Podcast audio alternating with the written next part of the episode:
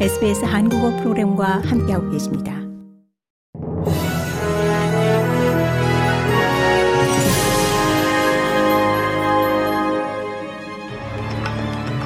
(2024년 2월 14일) 수요일 오후에 SBS 한국어 간추린 주요 뉴스입니다.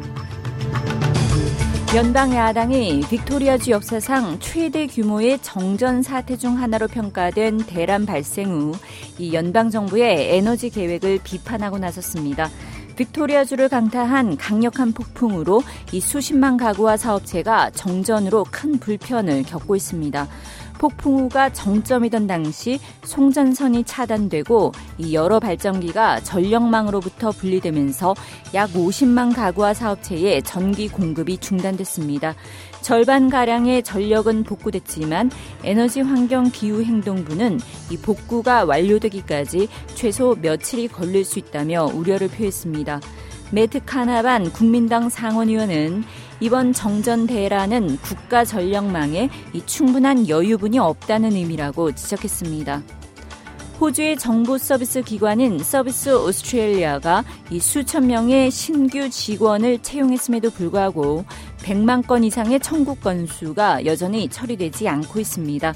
연방 정부는 2023년 11월 이 서비스 오스트레일리아의 적체 현상 해소와 이 전화 대기 시간 단축을 위해 2억 2,800만 달러를 투입하겠다고 약속했고 이후 서비스 오스트레일리아는 3천 명 가량의 신규 직원을 채용했습니다.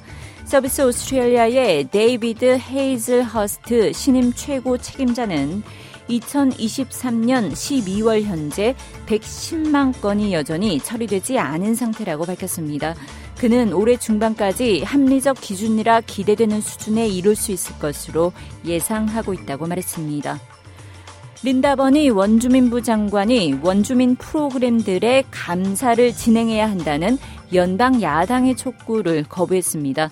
버니 원주민부 장관은 19개 부문 가운데 이 단 4개 부문만이 목표에 달했다는 Closing the Gap 연례 보고서가 발표된 후 더 많은 초당적 협력을 촉구했습니다. 하지만 피터 더튼 연방 야당 당수는 원주민 프로그램들에 대한 감사를 진행해야 한다고 재차 촉구했습니다. 버니 장관은 감사를 촉구하는 것은 이 Closing the Gap 보고서에서 발견된 사항들에 대해 원주민 지역사회 단체들의 책임을 떠넘기려는 시도라고 주장했습니다. 북한이 동해상으로 순항미사일을 여러 발 발사했습니다. 앞서 북한군이 지난 2일 이 서해 지역에서 순항미사일을 쏜 지 12일 만이자 올해 들어 다섯 번째입니다. 한국군은 오늘 오전 9시께 이 강원도 원산 동북쪽 해상에서 순항미사일을 여러 발 발사한 사실을 포착했다고 밝혔습니다. 이 최근 잠수함 발사용으로 개발 중인 화살 계통일 것이란 관측도 나오는데 이 구체적인 재원은 추가적인 분석이 나와야 확인될 것으로 보입니다.